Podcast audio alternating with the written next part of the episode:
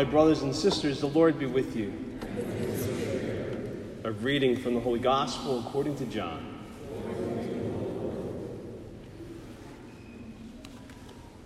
Jesus said, My sheep hear my voice. I know them and they follow me.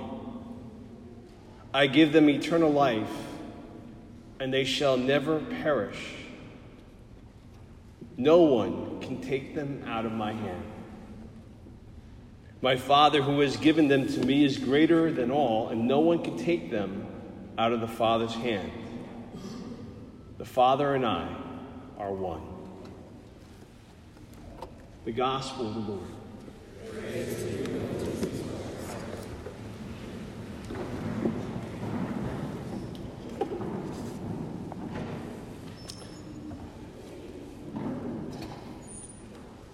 Back in 1986, a man by the name of Dan Harrison was on a holiday in Kenya after graduating from Northwestern University.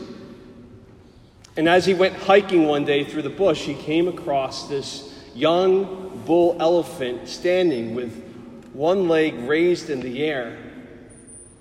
And the elephant seemed distressed. So Dan approached it very carefully and he got down on one knee and he inspected the elephant's foot and found this large piece of wood deeply embedded in it. So carefully and as gently as he could, Dan worked the wood out with his hunting knife. After which, the elephant gingerly put his foot down, and the elephant turned to face the man with this rather curious look on his face and stared at him for several tense moments. And Dan stood there frozen, thinking nothing else of, other than being trampled. Eventually, the elephant trumpeted loudly, turned, and walked away. And Dan never forgot the elephant or the events of that day. 20 years later, Dan was walking through the Chicago Zoo with his teenage son, and they approached this special exhibit that was featuring elephants from Africa. And as they did, one of the creatures came and walked over to near where Dan and his son were standing. And this large bull elephant stared at Dan, lifted its foot off the ground, and then put it back down. And a few moments later, did it again. He lifted the foot up and put it back down, all the while staring at the man. Remembering this encounter from 1986, Dan couldn't help but wonder was this the same elephant? So Dan summoned up his courage, climbed over the railing, and made his way into the enclosure. And he walked right up to the elephant, stared back in wonder. And the elephant trumpeted again, gently wrapped its trunk around one of Dan's legs, and then slammed him against the railing, killing him instantly. Probably wasn't the same elephant. Terrible joke. but it's an important point about recognition. How do we recognize a, a, friend from a foe? How do we tell the difference between someone who loves us and someone who simply wants to use us? How do we determine from the many voices that we encounter on a regular basis who to listen to and who to follow? Every year on the fourth Sunday of Easter, we hear this gospel or a gospel where Jesus is presented to us as the Good Shepherd. And a key point to today's passage has Jesus speaking very simply and directly My sheep hear my voice, I know them, and they follow me. But the full impact of that doesn't always register because very few of us have had any experience with sheep or shepherds for that matter. So it's good to remember that sheep have this really profound connection with their shepherd. The shepherd recognizes and knows every one of his sheep. The one with the strange looking ear, the one with the cute face, the other one who's a little bit bigger and fuller than, than the rest of them. He knows all of them. He can tell when one out of a hundred of them are missing. And at night during Jesus' time, there would be maybe three or four shepherds who would put all their sheep together in the pen and then they would alternate at night taking watch over them, protecting them from thieves or wild animals. But then in the morning, the shepherds would call, and the flocks would just split and follow their respective shepherds. They would recognize the voice of their shepherd and they would follow him. They know that their shepherd will care for them and protect them, and they trust him. So, Jesus using this image to talk about himself and our relationship with him is amazingly beautiful and very profound because what is he saying? He's saying that we are known, that we are counted, that we're cared for, that we're loved. But part of the problem, beyond our lack of understanding of sheep and shepherds, is I'm not sure that all of us are completely convinced of that.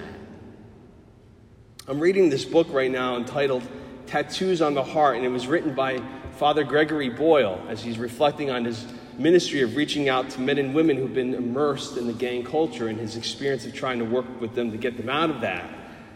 And he put it in this way that really leveled me the other night as I was reading it. He said that so often we say that God loves us, yet there's this lurking sense that perhaps you aren't fully part of the us the arms of God reach to embrace, and somehow you feel yourself just outside God's fingertips.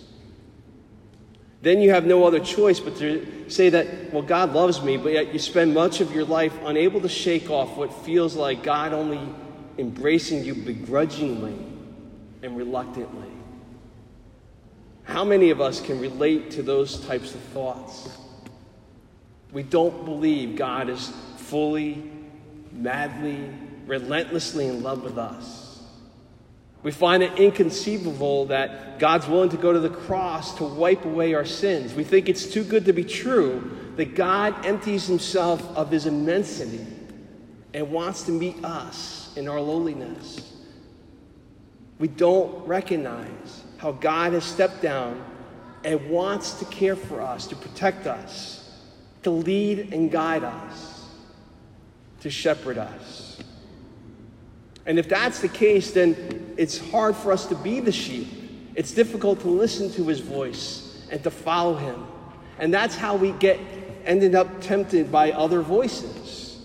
Like the voice of a materialistic world telling us to make as much money as we can, as fast as we can, and that we need things, lots and lots of things, in order to be happy or the voice of the media with all kinds of distorted images that makes us obsessed with beauty and youth. Or even the evil voices out there that calls us to selfishness and self-centeredness and hatred. All these become harder and harder to resist. And then we find ourselves mistaking comfort for fulfillment or glamour for beauty foolishly embracing these and many other destructive things that look kind of appealing, they're kind of familiar, in a way that they're slowly wrapping themselves around us, ready to smash us and destroy us. A devil in elephant's clothing, if you will. For those of us struggling, though, to believe or struggling to trust or struggling to recognize the depth of love that God has for us, for those of us who've been led astray by these other voices and find ourselves in a place that we don't want to be, consumed by petty hatreds or fears, or weighed down by sins, we can take comfort that Jesus doesn't ever give up on us. I know them, he says. He knows the struggles, he sees the setbacks and failures, he knows our thick headedness and our doubts and disbelief. But he can't stop looking for us because he tells us that he's come to give eternal life and that no one can take them out of my hand. He's calling out to each and every one of us to see his outstretched hand, to hear his loving voice, and to recognize him as the truly good shepherd. May we have the humility and the courage to follow.